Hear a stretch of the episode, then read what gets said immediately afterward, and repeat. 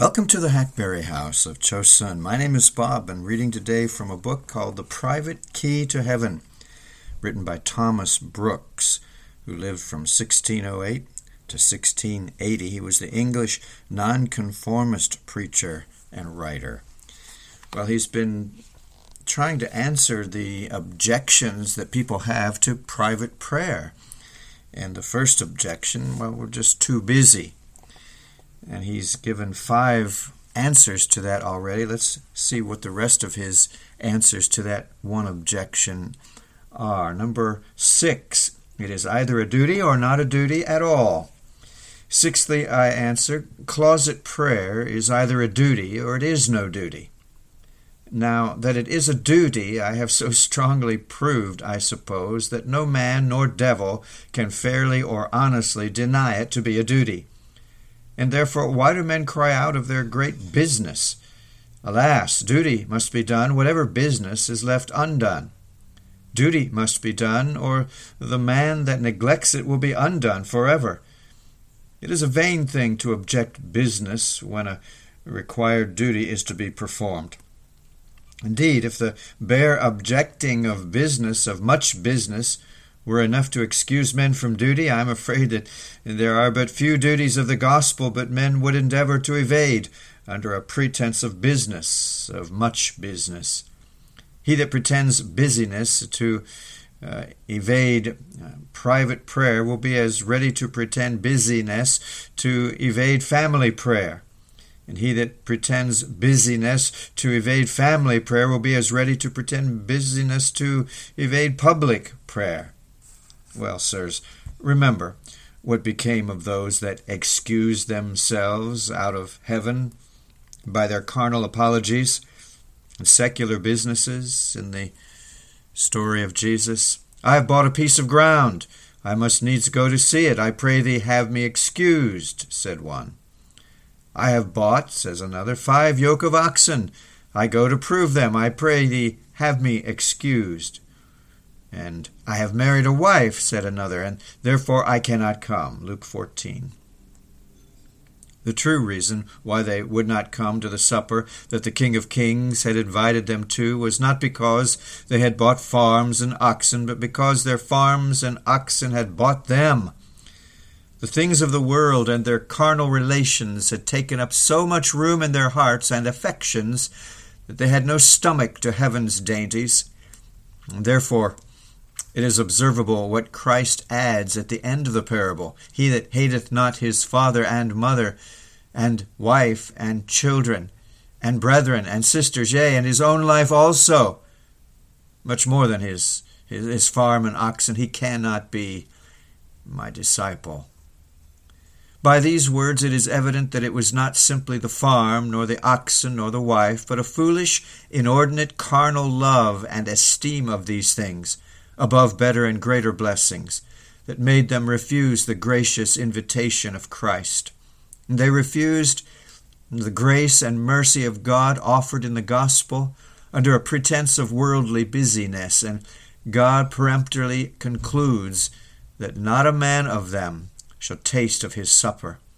Indeed, what can be more just and righteous than that they should never so much as taste of spiritual and eternal blessings, who prefer their earthly busyness before heaven's dainties? Who, with the Reubenites, prefer a country commodious for the feeding of their cattle before an interest in the land of promise? Private prayer is a work of absolute necessity, both to the bringing of the heart into a good frame and to the keeping of the heart in a good frame. It is of absolute necessity both for the discovery of sin and for the preventing of sin and for the embittering of sin and weakening of sin and the purging away of sin. It is of absolute necessity both for the discovery of grace and exercise of grace and eminent increase of grace it is of absolute necessity to arm us both against inward and outward temptations, afflictions, and sufferings. It is of absolute necessity to fit us for all other duties and services. For a man to glorify God, to save his own soul, and to further his own everlasting happiness is a work of the greatest necessity. Now, a private prayer is such a work. And therefore, why should any man plead he is busy, has great busyness, when a work of such absolute necessity is before him? If a man's child or wife were dangerously sick or wounded or near to death, he would never plead, I'm busy. I have a, a, great deal of busyness to do, and therefore I, I cannot stay with my child or my wife. I have no time to do uh, anything for them, to, to go and send for the doctor. No, but he would rather argue thus It is absolutely necessary that I should look after the preservation of the life of my child or my wife. And this I will attend whatever becomes of my busyness. O oh, sirs, your souls are of uh, greater concernment to you than the lives of all the wives and children in the world. Therefore, these must be attended, these must be saved, whatever business is neglected. Number seven answer to this objection God never intended your calling to displace private prayer. I answer that God did not never appoint or design any man's ordinary particular calling to thrust private prayer out the door. That it is a great sin for any professor to neglect his particular calling under any religious pretense is evident enough by these scriptures. Six days you shall labor and do all your work. Let every man abide in the same calling wherein he was called. For even when we were with you, this we commanded you, that if any would not work, neither should he eat. For we hear that there are some which walk among you disorderly, working not at all, but are busybodies. Now them that are such we command and exhort by our Lord Jesus Christ, that with quietness they work, and eat their own bread. And that you study to be quiet, and to do your own busyness, and to work with your hands as we commanded you, that you may walk honestly toward them that are without, and that you may have lack of nothing but rather let him labor, working with his hands the thing which is good, that he may have to give to him that needs. But if any provide not for his own, especially for those of his own house, he has denied the faith, and is worse than an infidel. Yea, our Lord Jesus Christ was a plain, downright carpenter, and was laborious in that particular calling, until he entered upon the public ministry, as all the ancients do agree. And we read also that all the patriarchs had their particular callings. Abel was a keeper of sheep, Noah was a husbandman, the sons of Jacob were shepherds and keepers of cattle. And all the apostles, before they were called to the work of the ministry, had their particular callings. By the law of Mohammed, the great Turk himself is bound to exercise some manual trade or occupation. Solon, the Athenian politician, uh, Uh, made a law that the son should not be bound to relieve his father when old unless he had set himself in his youth to some occupation. At Athens, every man gave a yearly account to the magistrate by what trade or course of life he maintained himself, which, if he could not do, he was banished and it is by all writers condemned as a very great vanity in Dionysius that would needs be the best poet, in Caligula that would needs be the best orator, and in Nero that would needs be the best fiddler. And so became the three worst princes by minding more other men's business than their own particular calling. But for a man to evade or neglect private prayer under pretense of his particular calling is agreeable to no scripture. Yea, it is contrary to very many scriptures, as is evident by the many arguments formerly cited. Certainly, no man's calling is a calling away from God or godliness. It never entered into the heart of God that our particular callings should ever drive out of doors our general calling of Christianity. Look, as our general calling must not eat up our particular calling, so our particular calling must not eat up our general calling. Certainly, our particular calling must give place to our general calling. Did not the woman of Samaria leave her water pot and run into the city and say, Come, see a man which told me all things that I ever did? Is not this the Christ? Did not the shepherds leave their flocks in the fields and go to Bethlehem? and declare the good tidings of great joy that they had heard of the gospel and the angel that, that there was born in that day in the city of David a Saviour, which was Christ the Lord? Did not Christ commend Mary for that holy neglect of her particular calling when she sat at his feet and heard his word? And what do all these instances show but that our particular callings must give the right hand to the general calling of Christianity? Certainly, the works of our general calling are far more great and gracious, more eminent and excellent, more high and noble than the works of our particular callings are.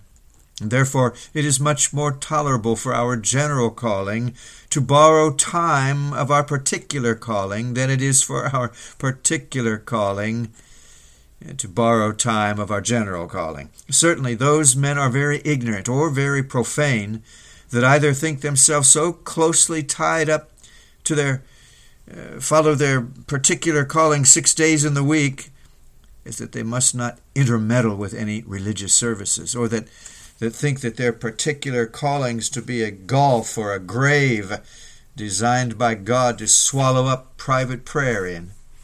God, who is the Lord of time, hath reserved some part of our time to himself every day. Though the Jews were commanded to labor six days of the week, yet they were commanded also to offer up morning and evening sacrifice daily. The Jews divided the day into three parts the first for prayer, the second for the reading of the law, the third for the works of their lawful callings. As bad as the Jews were, yet they every day set a part of the day apart for religious exercises. Certainly they are worse than Jews that spend all their time about their particular callings and shut closet prayer quite out of doors. Certainly that man's soul is in a very ill case who is so entangled with the encumbrances of the world that he can spare no time for private prayer. If God be the Lord of thy mercies, the Lord of thy time, and the Lord of thy soul, how canst thou with any equity or honor put off his service under a pretence of much business? That man is lost, that man is cursed, who can find any time for anything but none to meet with God in his closet. That man is doubtless upon the brink of ruin, whose worldly busyness eats up all thoughts of God, of Christ, of heaven, of eternity, of his soul, and of his soul's concernments. And number eight, the more busy we are, the more we need prayer. Lastly, I answer, the more worldly busyness lies upon thy hand, the more need hast thou to keep close to thy closet. Much busyness lays a man open to many sins, and to many snares, and to many temptations. Now, the more sins, snares, and temptations a man's business lays him open to, the more need that man hath to be much in private prayer that his soul may be kept pure from sin, and that his foot may not be taken in the devil's trap, and that he may stand fast in the hour of temptation. Private prayer is so far from being a hindrance to a man's busyness that it is the way of ways to bring down a blessing from heaven upon a man's business. As the first fruits that God's people gave to him brought down a blessing from heaven upon all the rest whet is no let, whet, uh, that is, pausing the harvest to sharpen or whet one's scythe, is not a hindrance, but rather a help in completing the work quickly. Whet means to sharpen, let is to hinder. Whet is no let. Prayer and provender never hinder a journey. Private prayer is like to Jacob that brought down a blessing from heaven upon all that Laban had. Private prayer gives a man a sanctified use both of his earthly comforts and of all his earthly business. This David and Daniel found by experience, and therefore it was not their great public employments that could take them off from their private duties. Time spent in heavenly employments is no time lost from worldly business. Private prayer makes all we take in hand successful. Closet prayer hath made many rich, but it never made any man poor or beggarly in this world. No man on earth knows what may be the emergencies or the occurrences of a day. Boast not thyself of tomorrow, for thou knowest not what a day may bring forth. Every day is as it were a great bellied day, that is, pregnant day. Every day is as it were with child of something. But what it will bring forth, whether a cross or a comfort, no man can tell. As whilst a woman is with child, no man can tell what kind of birth it will be. No man knows what mercies a day may bring forth. No man knows what miseries a day may bring forth. No man knows what good a day may bring forth. No man knows what evil a day may bring forth. No man knows what afflictions a day may bring forth. No man knows what temptations, or liberty, or bonds, or success, good or bad. Therefore a man had need be every day in his closet with God, that he may be prepared and fitted to entertain and improve all the occurrences, successes, and emergencies that may attend him in the course of his life. And let Thus much suffice for answer to this first objection. The next objection will be We are servants. We are servants. What is that? What kind of an objection is that? We'll find out next time. Thank you so much for attending today. Please look around my site while you're here. I've got literally thousands of audios featuring some of the church's great preachers, persecution stories from North Korea in English and Korean, Bible studies on a number of subjects, a blog. And then, if you want more, go to one of my books at Amazon.com. Contact me at bob.j.faulkner.72 at gmail.com. And I'll share details of our Saturday evening Zoom meeting. That's for men only. But we have a Tuesday noon meeting for men and women. Be glad to have you at one of those. Well, this is the Hackberry House of Chosun, and this audio is being released on the 24th of March, 2023. Lord willing, we'll talk again real soon. Bye bye.